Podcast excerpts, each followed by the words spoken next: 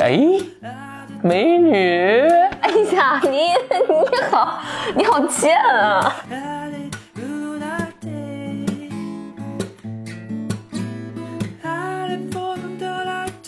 这八种事情，我们就被称为成一个什么？一个群，对，而且这个这个群是如此的重要，它有一个专专门的自己名字，叫做 Tetrahedral Group。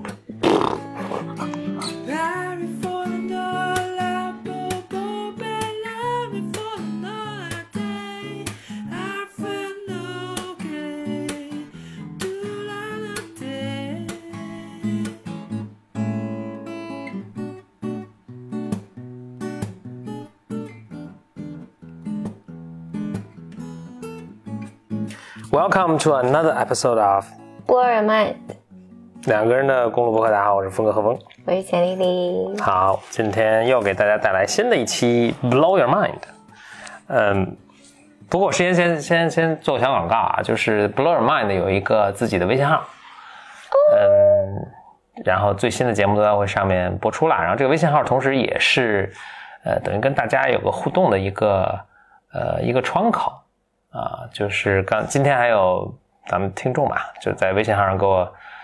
啊呃发来这个留言了，就是说对咱们节目他一直有三个问题，他就想想问一下，呃一个是说咱们这个猫这个名字是怎么回事？就是咱们平常的写嘛叫 Chill Pig Gun，他老觉得这个逗句是怎么逗的？是叫 Chill Pig One 还是 Chi Up I 杠？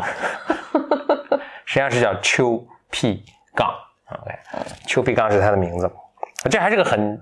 真是很独特的名字，我 我在 Google 上搜，所有跟所有的结果都是我写的，就就这个。以前我们在这早年那个我我上大学的时候，Google 刚出来，我们以前在玩一个游戏，嗯，就是你搜一个关键词，能够 Google 只搜到一个结果。哎那就说明你年纪非常大呃，了。对对对，那个时候就就是那就在那个时候也挺困难的，嗯就是两千年左右的时候也挺困难，就是因为你你也不能搜没有结果，那个太简单了，但是你得搜正好有一个结果，呃，这个还挺困难的，嗯，挺有趣的。嗯 Anyway，所以 Q P 杠叫 Q P 杠，嗯，然后他还问我们的背景音乐是什么，啊，说一直就觉得很好听啊，歌词是什么？那所以这里也我想大家很多人都有这个问题了。那秋我们的背景音乐是我们的一个朋友即兴演奏的。嗯，啊、这个朋友其实是朋友的朋友，所以也不知道该怎么联系了。反反正当年是在即兴演演奏是，我记得是当年你们在做一个叫《女孩真心话小小电影》啊，嗯，做做一系列视频，然后我们需要一个对，峰哥是男一号，对需要一个音乐，嗯然后里面也只有一个男的，对男一号，他他就帮忙就即兴演奏了这这这这一段儿，然后我是就非常有才华的一个姑娘，呃，不是不是一个一个男生呃男生嗯。音乐家吧？对嗯，然后他授权给我们用，嗯，然后其实就是当时问了一下，说以后 做播客能不能做背景音乐的时候 OK，嗯就一直用了，嗯，呃，对，还有最后一个就是他问到，就是说我们片就开头峰哥老说一句什么 Welcome to another episode of Blow Your Mind，这是什什么意思啊？嗯，这里面可能唯一一个有点不常见的词就是 episode 嗯，啊，就一个一个一新集的意思，嗯嗯嗯，所以就是欢迎来到新的一集的 Blow Your Mind，就这个意思。OK，前面的一个呃介绍了，那我们继续来讲一个安徒生非常著名的童话故事，嗯。叫做《拇指姑娘》嗯，啊，你肯定听过这个童话我小时候啊，那你还记得这个？故事吗不？记得了，嗯但我还记得那个插画，嗯，嗯哦，换句话说，他那插画应该。呃，我我我不知道你看的是什么，但我相信你看的是就是那种黑白的，都是线条的那个，那应该就是它的原版的插画。你看的不是啊？不是，因为我在打一个瞌睡，所以说不出来 OK 了。我看的不是，我看的可能是中中国的插画。啊，是吗？嗯嗯，OK，嗯行。但是我我印象特别深，就我看的那套，就是和我后来在国外看的那个那套都是同样的插画，所以他应该就是一直用的那个，当时是应该就是是一八三几年的时候，就是呃是木板画印出来的，嗯，总之吧，就是呃拇指姑娘，这是一八三五年写的安徒生的名篇了，也是也是在他篇幅中比较长的，我给你讲讲啊，嗯。有一个妇人，她呢就岁数比较大了，没有孩子，他就很想要个孩子。嗯，那自己可能也没法生了嘛，他就去找这个一个 fairy，一个呃精灵，仙女嗯，小仙女儿，哈哈，真的仙女儿，就是求一个孩子。仙女儿就给他一个种子，玉米啊什么的，说哎，你去拿这个种就行了。说这个这个跟你普通种子不一样，这个魔法的。这个妇人呢，那就拿去种了，一种哎就长出来，长出来了，这里面有个花儿，花儿我打开，里面有一个小姑娘，这小姑娘只有拇指胳膊这么拇指这么大，一个小姑娘很漂亮的一个小姑娘，啊，夫人就很喜欢啊，就把她好生供养，在她家里养着，因为她很小嘛，就给她用这个什么花瓣做棉被啊，然后给她用一个核桃壳儿半拉核桃壳儿做了一个床啊，什么拇指姑娘反正在里面睡着。那就幸福的生活。就有一天呢，这拇指姑娘正在屋里睡觉的时候，从这个就是窗户里面，呃，就是他们可能是住在乡下吧，就窗户里面爬进来一个癞蛤蟆，一个中年妇女的癞蛤蟆。嗯，这种怎么怎么带着对我这种中年妇女极大的恶意呢不？是这这跟后面情节是有关系的，就是是一个一位女性的癞蛤蟆，岁数比较大了。这个癞蛤蟆就哦就从这窗户上挤进来一看，哎，这姑娘好漂亮，他就把她捋走，撸走。为什么要撸走呢？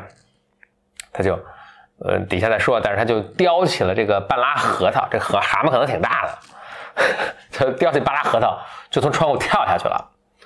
就带着核桃和呃这个核，这拇指姑娘还在里面睡觉啊，嗯，他就带着这个核桃，哇走走走走走走，走到她住她住在一个池塘的这个边上，这这回到他窝，但是不准确的，其实蛤蟆没有窝，但总之吧，他回到这个童话这么写的，回到窝。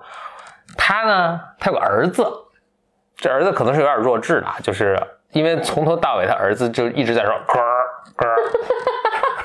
咯，总之吧，这个老蛤蟆就对这小蛤蟆说：“这是你老婆啊。然后呢，咱们这么着，咱们就这姑娘不错嘛，我在外面捡回来的，要嫁给你。那我们现在赶紧准备这个婚事。然后呢，但是为了防止这个姑娘跑了呢，咱们这么着，这个把它放到这个池塘里，就上面有个挺大的一个池塘。这个蛤蟆就叼着这个核桃呢，半拉核桃就呜跑到池塘，池塘最中间的一个地方有那种荷叶，嗯嗯，他就把这个核桃放在荷叶上了。那这姑娘还在睡，然后他就跟他儿子游回来，他们就布置新房啊什么的。拇指姑娘睡睡睡睡睡一会儿醒了，一醒来就很惊慌，哎，我怎么在一荷叶上？什么情况？这那？然后这蛤蟆就游回来了，蛤蟆游回来，哦，你醒了，对吧？这是，这是我的儿子，会是你的老公。然后这拇指姑娘说啊，然后这这个儿子就嘎嘎，就只会这么叫。然后拇指姑娘很郁闷，这蛤蟆就说：“你稍安勿躁，然后呢，嗯，我们这布置新房，然后呢，我先把你这核桃拿走了，就是我们会放在新房里，你到时候还继续在核桃壳上睡。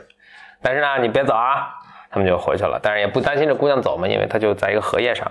嗯那拇指姑娘很郁闷啊，就在那儿就不知道该怎么办。就是他们在发生这个对话的时候，这个河池塘里面有小鱼听见了这个事儿。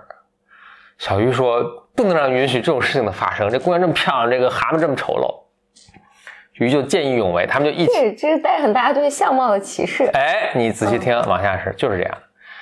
这帮鱼呢，就在荷叶底下，就捉这个荷叶的这个杆儿，就把这个杆儿给捉断了。嗯这拇指姑娘就就就飘起来了，就就飘走了，就等于脱这个这个就可能它是个有流水的池塘了，就不是一个封闭的池塘，就就飘走了，呃，就算躲过了这个灾难嘛。那拇指姑娘就在荷叶上飘啊什么的，呃，就有一只蝴蝶就围绕它飞，拇指姑娘很喜欢这蝴蝶。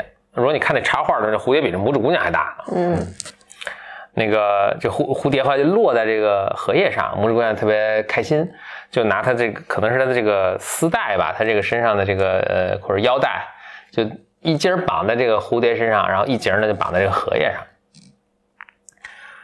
这蝴蝴蝶就陪她作伴，就这儿突然来了一个甲壳虫，甲壳虫一看这拇指姑娘，哎，好看，一下就搂起这个拇指姑娘就飞走了。嗯拇指姑娘就一方面特别惊慌，然后一方面特别难过。她想，哎，那蝴蝶怎么办呢？但没有办法，蝴蝶就随着荷叶飘走了，可能饿死了吧。然后那个这个甲壳虫就捋着这个抓这个拇指姑娘呢，就呜呜飞到这个树上，树上有好多好多甲壳虫同类。然后呢，他就这甲壳虫就说：“哎，哥几个看，来，我捋了一个撸回一个美女来。”然后其他甲壳虫呢，就都围过来看，但可能是出于妒忌吧，就纷纷这个诋毁这拇指姑娘的长相。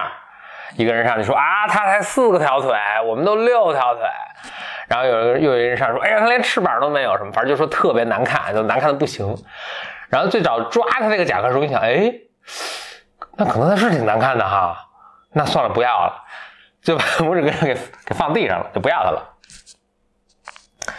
呃，拇指姑娘就好像也挺受打击的啊，甲壳虫都觉得我难看什么的。嗯，这时候呢，这个她就就是在森林里，在森林里就风餐露宿，也很可怜啊、眼看着冬天就就到来了。他就呃，他这个身上的都衣衫褴褛了，也没有新的衣服了嘛。嗯就是他本来穿的是夏装，然后特别冷啊，又没有吃的啊什么，就就这个漫无目的的走，这个想找一个暖和的地方。哎，这时候他看见这个地上有个洞，有个门儿他过去木木敲门。哎，出来是个老是个耗子，嗯，这个耗子呢，但是耗子很 nice，就说哎，这个拇指姑娘说我就很冷啊，我要地方没有吃啊，我想有个地方住啊，避寒啊什么。耗子说可以，呃，不过呢你得劳动，那对吧？那不能白吃，那你要每天帮我打扫房间啊，每天给我讲故事，嗯，行不行？拇指姑娘说行，有点一千零一个。对对对，差不多。没给我讲故事啊，这拇指姑娘说行，就进来了，就跟这个老鼠一起住，那就就等于他住在地下嘛。呃，是个田鼠吧？可能不是个老鼠，田鼠啊。呃，他就住在地下，每天给这个嗯、老鼠这个讲故事啊，打扫房间啊，做饭啊什么的。老鼠呢，它可能自己有有余粮吧，可能就养着这个养活着拇指姑娘，但拇指姑娘就不是很开心嘛。还有一天，老鼠跟他说说，哎呀，说今天有人会来拜访，然后这个呢，这是一方乡绅，家特有钱。你看我们家挺大的吧，他们家是我们家二十倍大。然后他身上这个天鹅绒的大这个皮毛，哎呦特棒。然后呢，他这个他们家这粮食，哎呦堆得跟山一样。你要能嫁给他，你就捡着了。然后他今天会来，你要好好表现。我想说谁呀、然后说我也不想嫁，对吧？那老鼠说不行，你不能不能这么说话，对吧？那个你嫁着他是你的这个钓个金龟婿是很很赚的。哎，下午的晚上的时候呢，这个他的邻居就来了，是一个什么呢？是个鼹鼠啊，鼹鼠的故事是个鼹鼠啊。这个鼹鼠，你知道你知道鼹鼠视力是特别不好的，而且鼹鼠就是一辈子住在地下的那么一个东西。嗯鼹鼠就来了，然后就拇指姑娘就反正也做饭啊什么的，鼹鼠人就还挺，这鼹鼠也挺有文化的人，其实是就是作为一只鼹鼠来说啊，然后就是很博学，侃侃而谈什么的。然后他呢，他可能也是看上这个拇指姑娘了，但是就没有表态，就回去了。这个这个这个，但是呢，这鼹鼠就开始做一个工程，就是鼹鼠它反正它不住那个，然后呢，那个老鼠也住老鼠的洞里，鼹鼠就开始打洞。从他们家打到一个，直接打了个洞，一直打到老鼠家，这样呢，他就经常能来拜访。这个工程的结束了之后呢，他就又来拜访了，就说哦，说我现在打了一个洞，那我们经常可以在这个洞里面散步啊，然后大家见个面方便嘛。说但是呢，你们进这个这个隧道的时候，你们呃，就我打洞的时候不小心打出个东西来，你们就不要害怕，我打出了个死鸟。然后呢，但是也没地儿搁，我就把它搁在这洞里了。那你们不用害怕，那鸟已经死了。然后说就邀请他们去鼹鼠家做客。拇指姑娘也不是很愿意，但是呢，就是也老鼠也劝他呀，然后他可能也想到自己岁数也不小了什么，不知道吧，反正就也答应了，就去这个鼹鼠家做客。反正鼹鼠呢就老爱说这个，他老发表一个观点，就是说这个就就地下好，地上什么都不好。啊，地上的鸟儿也不好，什么，他就因为他自己也他见不了光嘛，他就反正他从来不上去，然后就说上面什么这都不好，又冷，鸟阳光哎都讨厌死了。那所以就地下好，咱们都别上去。之后他们就就从这儿走，哎，就真的看见一个鸟，那个死鸟是个什么？是个燕子啊！原来是这样，就是那个冬天，就是燕子本来是应该迁徙的，但这个燕子不知道因为什么原因没迁徙了，嗯它就冻死了，冻死掉地上了。结果这个鼹鼠打这个洞的时候，它正好掉下来了。啊鼹鼠说：“你看，一死鸟，对吧？咱们不用管它，就又回到这个鼹鼠家做客。那晚上，母子姑娘就回到老鼠老鼠家那儿睡，但是她就就心里特别牵挂这个鸟，因为他其实很喜欢鸟了。以前在地面上面生活的时候，他就跑过来在看这个鸟，他也觉得很可怜。他看这个鸟，这鸟其实很大个儿了。你想，这拇指姑娘还没蝴蝶大呢，这个鸟对他来说庞然大物，跟波音飞机似的。嗯 他就去抚摸这个鸟啊，然后给它盖上了自己的什么小被子啊什么的。你把他的被子有多大？是 没波音飞机吧？可能就是一战斗机那么大吧，反正就是吃的很比它个儿大好多。结果他在摸这个鸟，呜，好像听见微弱的心跳声。说这鸟没死啊，嗯原来就是冻僵了。哦，拇指姑娘就是就想各种方法去救它，就给它盖上啊，给它水喝呀什么的。这个鸟慢慢就恢复体力了嘛。鸟就跟这拇指姑娘说：“哎呀，我就是这个我受伤，我没飞走，但是我冻僵了还没死。”然后呢，说这个呃呃，这拇指姑娘说：“你就跟这儿，呃，我会给你带吃的，然后你这个就啊，你稍安勿躁。”他就一直呃这个照顾这个鸟，这个鸟慢慢就恢复了体力。然后这个其实好像是冬天也过去了，反正恢复够长时间吧。然后呢，居然这老鼠跟那个那个鼹鼠都一直不知道。这时候呢，夏天就就是春天可能就到了，然后这个拇指姑娘就把这个洞上面给杵开了，然后这鸟就跳上去了，就就就回到地面上了。鸟就跟拇指姑娘说：“你要不跟我一起走吧，就别住这儿了。”拇指姑娘一想，哎呀，我要走了，这个老鼠对我其实挺好的，我走它还挺伤心的啊，那就就不走。说你走吧，我不走。那鸟就说：“行，那你保重。”它就飞走了。拇指姑娘呢就在外面啊看了一圈，又把这个洞给封上了，就继续这么生活。那转眼有很长时间过去了，终于呢，这个鼹这个鼹鼠呢就向这个老鼠说明自己的这个来意了啊，就求婚了嘛。嗯老鼠说行啊，就等你这天呢，就跟拇指姑娘说这事。拇指姑娘不愿意，这个老鼠就生气什么这那的，然后这拇指姑娘就一直拖着，但是这个鼹鼠呢，最后就也，呃，最后一个最后通牒吧，就说哎，我们这个，我想这是不是又到夏天了，然后就说我们到呃入冬之前，什么我们一定要办婚礼。好，这拇指姑娘看也没什么办法，最后就也也答应了。那就办婚礼，办婚礼，就在婚礼就是当天或者前一天嘛，这个拇指姑娘就跟这个他们说说说我结婚之后就嫁鸡随鸡了，那我以后就永远在地下生活了。那这最后一天，你让我上地面上去看看，嗯就跟这个日月星辰告个别什么的。嗯，说去去吧，他就上去了。上去之后呢，他就哎呦，好久没上这个地面上来。这时候地面上呢，好像已经都快入冬了，什么这个。呃这个树叶也都凋零了，他就在外面还能看见这个世界，他啊就很难过，说哎以后再看不着了。哎，这时候那个鸟出现了，哎鸟说哎怎么怎么样什么情况啊？拇指姑娘说你带我走吧。鸟说行，来飞到我肩上，他就飞到那个鸟的肩上，鸟就带着鸟说我要带你去我的老家，这我是要往南方迁徙的，嗯我带你去了，你你抓紧了。拇指姑娘抓紧了，鸟就呜飞飞飞飞飞好远，然后来到一个鸟语花香、景色优美的南方，一个很大的湖，这个鸟什么住在中间的一个什么岛上啊什么的去，哦，鸟就飞上去了。然后拇指姑娘哇，这儿看着好美啊什么的。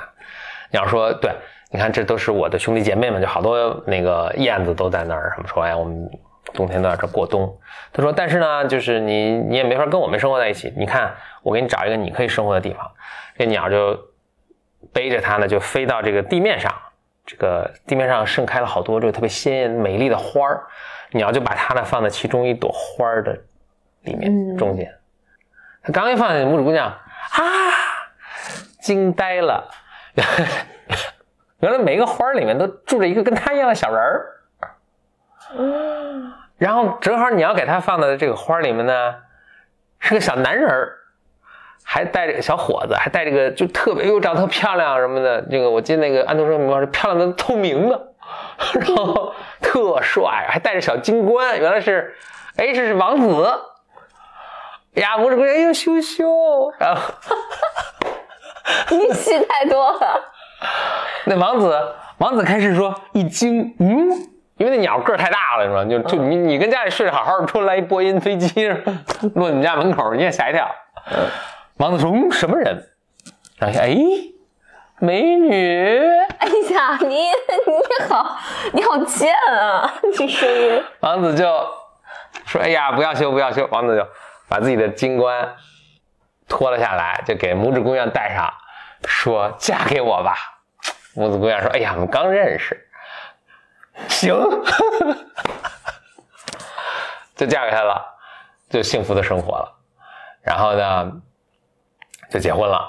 结婚的时候呢，就是这个燕子就在这个他们婚礼上唱歌，但燕子心里很难过。哎呀，因为这个拇指姑娘从此就跟别人生活在一起了，就也没法跟他做，就是不能常见了吧。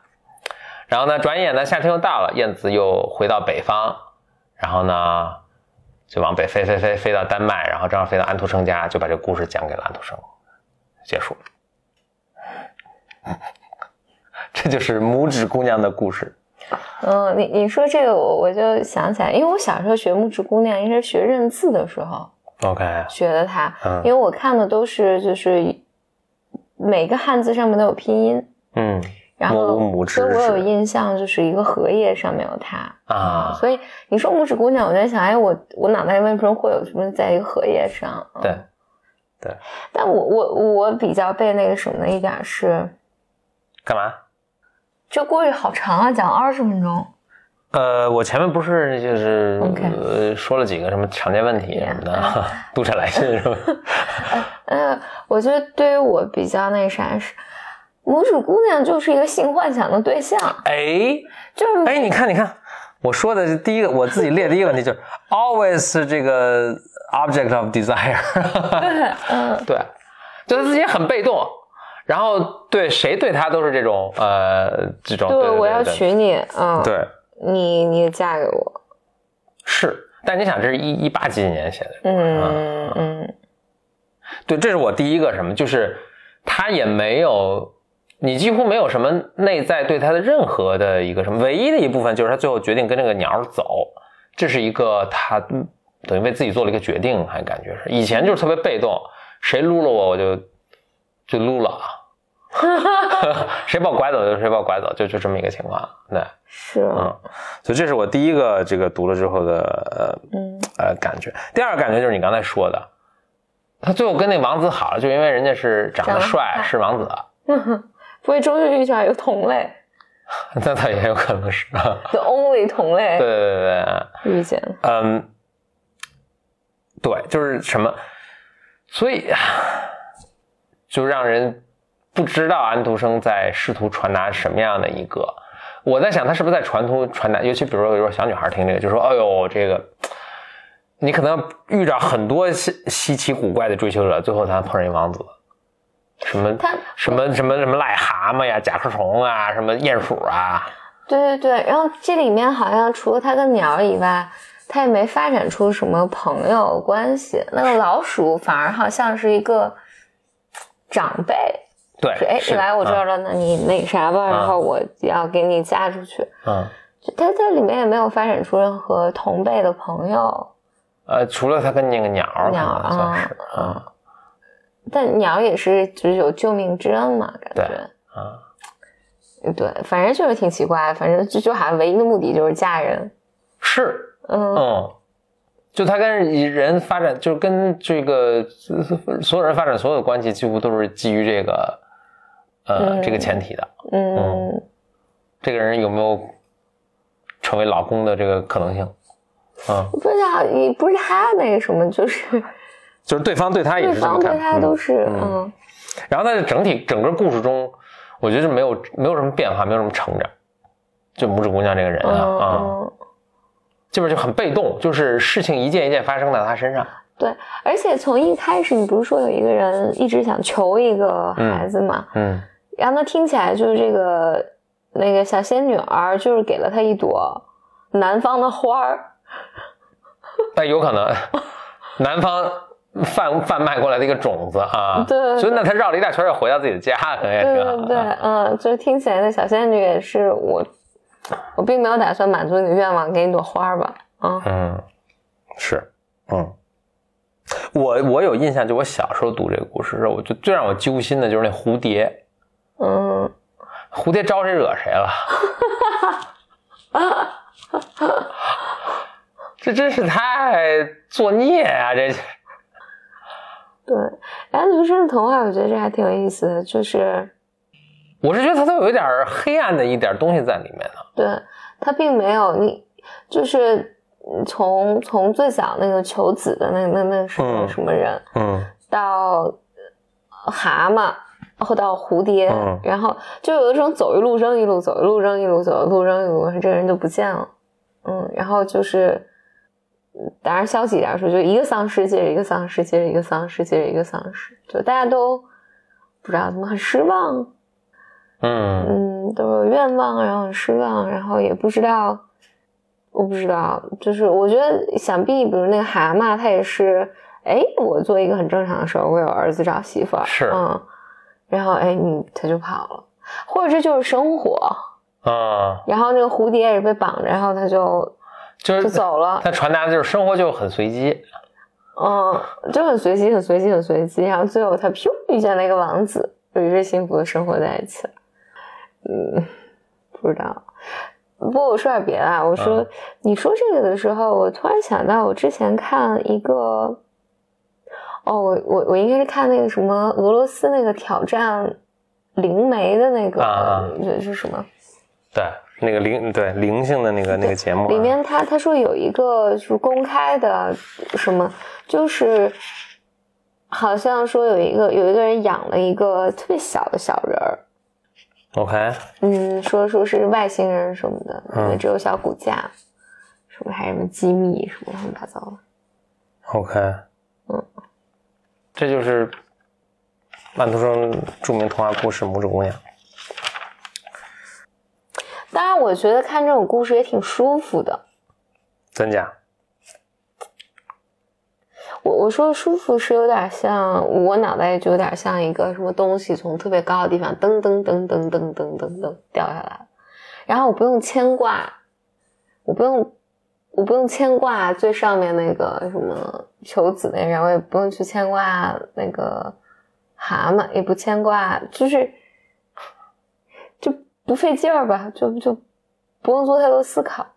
那个，我读这个，我那天有这么产生这么一个联想，可能不是这具体这个故事，但是风格都是一样的。我就是我发现安徒生这个故事都是怎么描述呢？我觉得很松散。嗯，对对对，它就是你看好莱坞的故事，比如你你你有些就尤其是咱们是看好莱坞电影长大的啊，就是你就会有这个习惯，就是比如说前面在比如开车第十分钟的时候给比如说给某一把刀一个镜头，你知道他后面肯定会用这个刀，对对对，或者他这就是某某个角色不经意说一句话，哦，我以前曾经去过埃及，你就知道哦，他们最后肯定跟埃及有什么关系，对，就是你都会有做好这个准备，而且会去猜测。对但实际上他这个，如果你是好，如果好莱坞拍摄，你想，哦，这蝴蝶后面肯定会起到关键作用，对吧？嗯嗯。后来啊，完了，我没再交代这蝴蝶，对，就是哦，就这也行，就是这么一个，嗯，这明显就是，就当时他们人讲故事，就是他不会，就好莱坞是没有一句废话，就每一个就跟那个你做应用题似的，每一个条件都要用到，对。这个题才能解。对，嗯。安徒生这，我就觉得他写，他高兴写到哪儿写就写了，嗯。那，挺逗的。对，嗯，而且其实你看最后就是安徒生的名篇是那几个了，当然可能最有名的是《卖火柴小女孩》，然后呃这个丑小鸭什么，就这些，这些是可能稍微更符合我们现在对故事的理解。但你看他大多数作品是特别奇怪，就是从我们现在的角度来看，呃，这好像不符合我们现在这个讲故事的手法。嗯，嗯，当然再过两百年，人们再看现在的故事也很也很奇怪，那时候可能又有一种新的讲故事手法。对，嗯，然后我还在想，因为实际上你去想的话，这个故事里面，比如那个人他求向小仙女求到这个东西，有一天回来了，你不见了，这太多那是个伤心欲绝的故事，对吧？然后蛤蟆他们呃不住完希望啊没了，嗯嗯，然后小鱼跟蛤蟆之间肯定还有点什么 什么什么故事，我觉得那老鼠跟鼹鼠是特别难受的。对对对，然后老鼠，你看你在这儿陪了我一年多，然后你跑了，然后、所以呃，反正总之啊，就是它背后有很多很多故事吧。嗯我我我哪我我刚才突然想到，就是我在很多年前，反正去一个在伦敦的一个泰国寺庙，反正我以前也说，就是我最早就是做冥想是从嗯从那儿第一次就正式的接触。我记得印象特别深，他那个寺庙里面有一个特别大的一幅画儿，就是一一一堵墙壁的画儿，嗯。然后这个画儿里就是我不知道怎么描述啊，就是就是众生，嗯，然后里面有很多很多人。你说寺庙，佛教的寺庙？反正是一个泰国的寺庙，哦那就是佛教的啊。嗯。然后它这里面就是就是画的众生，然后这众生就同时在发生很多事情，就看有人很悲伤，有人很开心，有人很幸福，有人就很很正常，有人在睡觉，然后有人在地狱里面受煎熬，嗯就是。反正我当时看那个，我我觉得那幅图还是非常的，我不知道，非常让我觉得有 emotions，看着是个很平静的一幅画，但你就觉得啊，那就是就你看不见的地方，你你你看不见的地方，就是在每个人就在处理自己的生活，嗯，然后而且它同时都在发生，你你也好像你也对此毫无办法，嗯。Anyway，就你你讲这个，我就想这些人，就他们在经历什么？这个故事好好丝毫没有提及，但嗯，但肯定这个是蝴蝶经历了什么？就是 突然哎走不了了啊，我饿死了啊。没准还有小鱼来帮他。也然后那，对你包括那些小瓢虫，那有一天可能想起来，其实那个姑娘其实真的挺好看，嗯，就是，对，就，嗯，就就就就好像就怎么讲？对于我来讲，就有点像一个。真的就大海里的波浪，这个水溅起来，然后就没了，但它肯定还在。嗯 OK，嗯就安徒生童话是是这样的，就是我读，哪怕它是个幸福的结尾，就像《拇指姑娘》这样，似乎是个幸福的结尾，但你读着也还是有些很奇怪的一些，可能就是源于这些嗯他并没有交代的结果，然后你也嗯。还有一个，我这当然是想吐槽了，就觉得，比如我从小看的这些拇指姑娘啊什么的，哎，我还看过一个叫《小黑人桑白》，你上次也提到过这个，我没我没听过，哦你要不要讲？因为我每次，因为我我不知道这个故事是什么，啊然后这个但标题。但只要看拇指姑娘，都会想到，你提拇指姑娘，都会想到小黑人桑白，就是我不知道 why。OK 啊，续集，拇指姑娘续集，显然不是，但但但我想说，比如这种童话里面最后的故事结尾都是，哎，他遇到了一个王子，戴对戴王冠的王子，然后两人从此幸福的生活在一起。嗯你说，当然我能理解那个年代吧，但我嗯觉得就是这多少好像，反正就不太对。劲，对，就就是好像你给女生设定的唯一结局就是你要嫁人，你要嫁人，你要嫁人，然后最后你你要嫁一个王子，嗯，你嫁一个王子就幸福的生活下去，你嫁个蛤蟆就不行。你嫁什么鼹鼠也不行，啊。嗯，我们得重新写一个故事，是你就哎，嫁蛤蟆了，我我想起来，就日本还是韩国有个女明星，就是、因为那个女明星很漂亮，嗯。就是好像什么大众女神，嗯。然后但是她就嫁了一个男的，这个男的就大家就说他很丑，我看了看他就就普通人嘛，嗯然后他确实不是很好看的男生，嗯然后大家就觉得，而且这因为这个女明星嘛，她赚了好多好多钱，嗯然后这个男的在认识女明星的，他就是一个穷困潦倒的艺术家，嗯住在阁楼上，什么根本就不食人间烟火，嗯然后那俩人结婚了，然后而且生活得特别特别幸福。嗯然后这个他们在海边买了个房子，什么就是不然的，就反正就过就是世外世外桃源一样的生活。这个这个这个女的好像也没有在演，我不知道，因为我我不是韩剧的观看者，但好像就我是看娱乐报道看。然后大家好像就是说，因为当然有些截图出来，就是这个女孩就说我最大的困扰就是，她就她大意就是我赚很多很多钱，但是她叫哥哥嘛，说哥哥才是什么智慧啊什么，就是他不食人间烟火，他不喜欢这些东西，但反正就是，反正就是说你你们都不能欣赏他好，嗯然后但他就是特别好，嗯，嗯，反正我就是想到这个了，就就这听着很正常。对，嗯，嗯，菜这萝卜白菜各有所爱。对对对，然后当然就是好像他这个选择让所有人都觉得戴着眼镜，然后他好像也就回到一个特别特别开心的普通人的生活，嗯嗯，我也觉得特别 So 特别 good，好，嗯嗯，然后他就说什么连。就是说，当时媒体啊，他他嫁这个男的，说媒体啊，还有什么，甚至谁妈妈，就这个女孩妈妈什么都说你是美女嫁野兽，然后 美女就爱嫁野兽。说然后这个这个这个男孩的妈妈看报道就很伤心，说我儿子有这么丑吗？反正我总之，我觉得我觉得就是这种从小的这种潜移默化的这种，你你你你从小女生听的故事。嗯因为因为什么？因为最近这两天我不是那个公众微信号还我发一篇文章嘛，就令人失望的女性。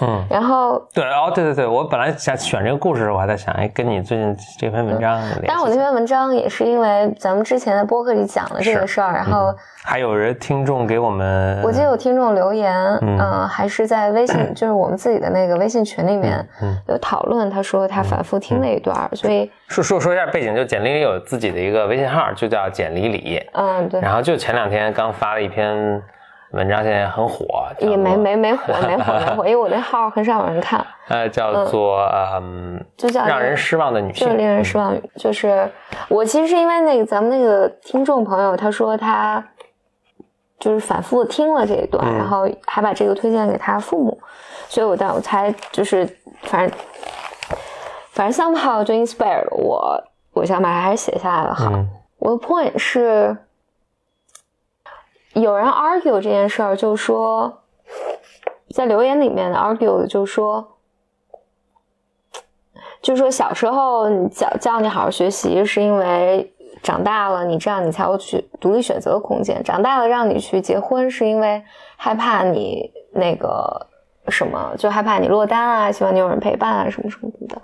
嗯然后，如果你不是自我设限的话，就你如果要是为社会规则或者社会期期望活的话，反正这就是你的问题。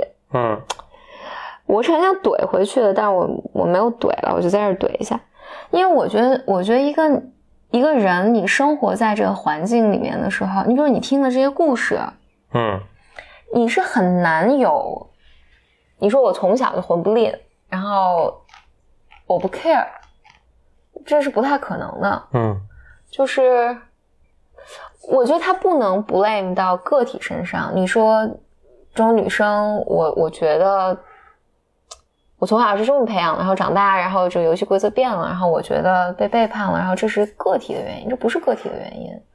我觉得个体是一个，对你你你你，因为在尤其是在你年轻的时候，你是弱势的。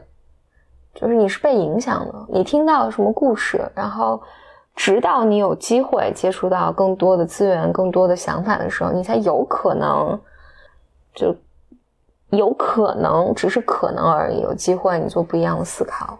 嗯，哎呀，哎，我今天晚上吃饭跟朋友聊，还聊到就是。并不是有意，我觉得我不是一个极端的，比如女女权主义者啊，或者说一定我生活在一个父权啊、男权社会什么。但是对女生的这种，当然我觉得就这个社会环境下，对女生对男生都是不公平的吧。嗯，当然它确实是有很多令人很很无奈的东西在。嗯，那包括对长得不好看的，似乎也很不是不是很公平嘛，所以对吧？对嗯，我是不好看权主义者，为自己的对为什么为自己的权益而对，为为什么我？对，为为什么对癞蛤蟆或者是是你就最后得是个透明的戴皇冠的一个，嗯从来不认识的一个小男孩儿，然后俩人嗯，我们俩结婚吧就结了。但但某种程度上，这个就是，这也是就是 acknowledge 现实，就是因为事实就是这样，人性也改不了，那也不用粉饰这个事情，就说现在对吧？就是说，你看你做好准备，你看你也不是很好看，那你要做好一个饱受歧视的一生。我妈从小就是这么 prepare 我的，啊，嗯是，是，嗯。嗯是，啊，某种程度上，这可能也是个相对正确的选择，对吧？就是你，你不能让你觉得哦，这个世界就很公平的，其实就不是这样。对我我妈我妈从小就是，不知道我妈会不会听到这一期啊？嗯反正我就我妈从小就是在 prepare 我这个事儿，她就老说哎，长得不好看，然后就要多读书。我想是这样，就是你小，因为小时候也很难预测长得好看不好看，就是想这样。就如果你本来就后来还长得挺好看的，也挺努力读书的，那这正好 就是也不吃亏的。但万一不好看，咱至少还有个双保险。会想，对，嗯，当然，当然，我觉得现在，我也不知道，我觉得现在年纪大了吧，就对这种，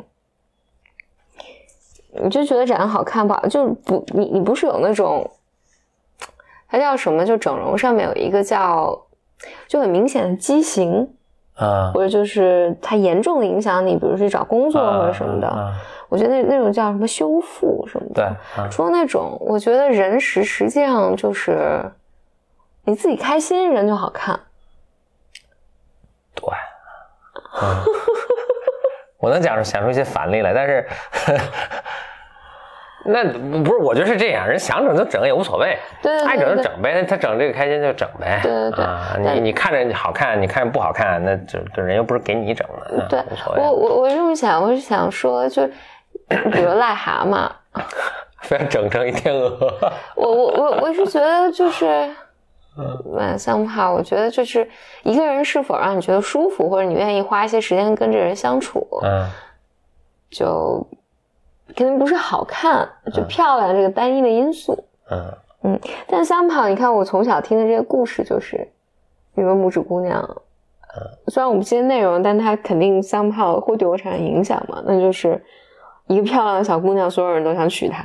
哎，那我出一个思考题，嗯那比如说，咱们说好多女生啊，然后女生好像就是知道这些神话故事，不是神话故事，童话故事中，其实它很多老老一些的童话故事，它价值观都比较单一，嗯，要不就是拇指姑娘特好看，要不就是田螺姑娘特能干，对吧？要不就是什么这那，呃，但对男生其实也，咱们就说男生嘛，男生也有一些评价标准，比如说勇敢嗯，啊、总是一个经常出现的一个，对对吧？勇敢。但哪怕到现在，我们也不会觉得说勇敢是一个有争议的品质，嗯，这个都不会。嗯所以勇敢跟好看还就是两种东西。嗯就是我的意思说，都是都是某种 quality，但这种 quality 在本质上是有区别的。一种是，我不知道我有没有表达清楚啊，嗯嗯就是它似乎是对不同性别的不同要求，但其实其实有点更深的东西在里面。比如我们现在就会反思，就觉得对美貌这个东西还真是，哎，不过说回来，其实美貌其实一直就是很有争议的一个东西啊。嗯一直就是说啊，对吧？美貌只是 skin deep，对吧？只是嗯仅此而已了，对吧？但是勇敢、正直、什么诚实什么就嗯 anyway，I don't know，I don't know where I'm going，但是，嗯是，我觉得这里面肯定是有很多对男性的不公的。嗯但我现在一想，想的是《美女与野兽》。嗯，嗯，但那个野兽最后也得变成王子啊，他不能永远是野兽。对。但但是当他是野兽的时候，女孩还是爱上了他。Yeah，因为他嗯心地善良。哎，Shrek 那就很有趣，反转了。嗯，是 Shrek 是最后那个，就是野兽没变成王子，那个美女变成野兽了。啊，对对对，然后俩人很 我觉得还挺好的俩人 That's really good. Yeah. 俩人很开心的一起 really 生 good. 活。啊，这个是推翻了以前的一个，因为这个不，这个是我记得是零四年左右的动画片儿，嗯嗯。嗯，零三年、零四年的画片儿，就价值观变了，嗯，这是比较老，变成一个胖乎乎的一个嗯。胖乎乎的一个那个那个呃呃野兽了，对嗯。哎，话说我觉挺挺颠覆的这个，我觉得这我我这某种程度上这这也是就老祖宗说的吧，就是物极必反，嗯。然后这什么，反正总之吧，我觉得一个事儿到一个极端上，然后它都会嗯再摆荡回来，然后摆到另一个极端上，又再摆摆荡回来，啊，就是个人类自我调节的一个过程。嗯嗯呃，那这个就是有关安徒生童话的故事啊。那我们这个节目其实每次都是，可能以后有个小 format，就是上半部分讲故事，下半部分讲科学啊。然后，难道今天？天还要讲科学？哎，我来讲几句吧。呃，一个是咱们上次不讲了一个就坚强的锡兵那个啊，嗯后来就是嗯这个科学知识比较丰富的听友也指出了，就咱们平常用的锡纸，咱们当时提到说锡纸的熔点的问题啊，嗯锡纸其实不是锡做的，是铝做的。哦但为什么叫锡纸？这可能是以讹传讹，大家看着长得像锡，或者以前可能曾经是用锡做的，就说它是锡纸了，但其实是铝纸啊，还是铝铝箔啊。然后锡跟铝分别的熔点是，锡的熔点是比较低的，二百三十一点九度，嗯嗯，摄氏度啊。呃，铝的熔点是比较高的，六百六十度，嗯，嗯，而咱们一般那种烤箱里面是能达到两三百度的。对，所以是不能不能用真的用锡的，因为你拿锡包着你这鸡腿儿，就就着了。呃就就会融化了啊，就成哦汤了，成了一锅锡锡锡纸炖鸡腿汤可能，所以就是要用铝铝的时候是不会融化的。嗯然后呢，另外就是也顺便说明，所以锡是很容易融化的，所以你拿以前以前的，比如有些餐具锡勺就是拿锡做的，它是可以就。就咱家的火就能够把它融化，然后塑造成各种什么小小玩具啊，嗯是可以的。嗯啊，那谢谢这好几位听友，这个呃来信指出了啊，谢谢大家，嗯。然后呢，呃，这前两天不跟你说了一个，我在网上看到了一个，呃，美国有一个人讲群论讲的特别好嘛，嗯嗯，我觉得他讲的真的是很好，让我陷入一个存在主义的危机。但是呢，呃，我也想借着机会，就咱们再讲讲群论。我我觉得他讲得特别好的是这一点，群论研究的是什么？一群论。不是，群论研究的最根本质的一个东西，这是为什么群论这么美啊？群论研究本质的是什么呢？是对称。嗯是对称。什么叫对称？就是你会说是对称 （symmetry），这对称是什么东西呢？左右一样，上下一样。哎，类似这样的。但是如果用更严格的定义去东西去呢，就说这有一个东西，我们对它做做了件什么事情，嗯做完之后呢，它跟刚才是一样的嗯啊。我给你举个例子，比如说你看这有个方块，嗯一个正正方，如果大家就是听听的时候啊，咱们假设在一个平面上画了一个正方形，OK，、嗯，我能对它做什么事情，让它还是个正方形呢？你转九十度。哎，我我这么翻转一下，嗯是啊，然后我这么顺时针转九十度，或者顺时针转一百八十度，这都是一样的，对吧？也啊，还有一种就是我对他什么都没做，他也应该是一样的，对吧？什么都没做也是一个做了个事儿，是吧？嗯就是，就你能想象有他就是，这可能还是得画一下。你看啊，这是正方形嗯，OK，我什么都没做，它是一样的。我沿着这个轴我转一下，嗯它是一样的。我沿着这个轴我转一下，它是一样的。我沿着这个轴我转一下，它是一样的。我沿着这个轴儿转它一样一下，那就是多少？一二三四，加刚才什么都不做，这已经五个了，对吧？你还能想出我做什么其他的东西它还一样吗？就是你刚才说的，我转九十度它是一样的，嗯嗯，你转一百，我转一百八十度它是一样的，对我转二百七十度它是一样的，对，但我转三百六十度也是一样，但这跟刚才什么都没做是一个是一个东西，所以这又有了三个，所以这总共有几种变换，就对一个平面上的一个正方形，我们能做几种事情让它保持一样的呢？反正好几种了。八种事情，OK，八种事情是保持一样，而且呢，仅有这八种事情，嗯，就你其他能想到的任何其他的，就是都跟都跟刚才刚才嗯必然跟刚才八种事情是一样的。嗯。这八种事情换句话说，就是你怎么弄这个，只要是它最后保持一样，你是跳不出这八种事情的。嗯，OK，这八种事情我们就被称为成一个什么？一个群，对，而且这个这个群是如此的重要，它有一个专专门的自己名字，叫做 tetrahedral group。行。Doesn't make any sense. 这不，this is this is the most beautiful idea ever。OK，而且而且你会发现，你可以把这两个，就我刚才不是说八种事情都没得做，你可以把两个事情先后来做。嗯，就我可以先转转九十度，然后翻一下，对吧？嗯但是你还是没有跳出这八种事情。嗯嗯。就你转九十度翻一下，等于是沿着你斜角线转嗯嗯。翻一下，嗯，就是你你这就会发现什么？就你发明了一种在这个群之内的一个加法，就是他加他实际上是等于他的。嗯，Does it make sense？嗯。对吧？嗯。就你能发现这八个东西之后，你能做加法，但你还是跳不出这个这个群。嗯。啊。所以群很重要，就是一句一句话概括啊，就群很重要的研究的是什么？研究的是对称。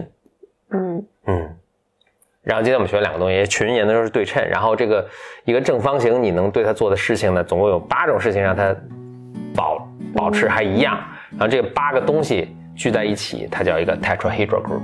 嗯，然后这个 group 就是，就我听起来就这八个就在那儿了，然后永远也不会动了。不会比它更多啊！就你再用各种排列组合，它弄完弄就只有这八个，嗯只有这八个事情你能对一个正方形做，让它保持一样。嗯嗯 Beautiful 啊，my can't appreciate。！OK，行好的，，OK，谢谢收听本期的 Blow Your Mind。我们希望我们真的 Blow Your Mind，我们真的 Blow Your Mind。OK，好的，拜拜拜。拜拜。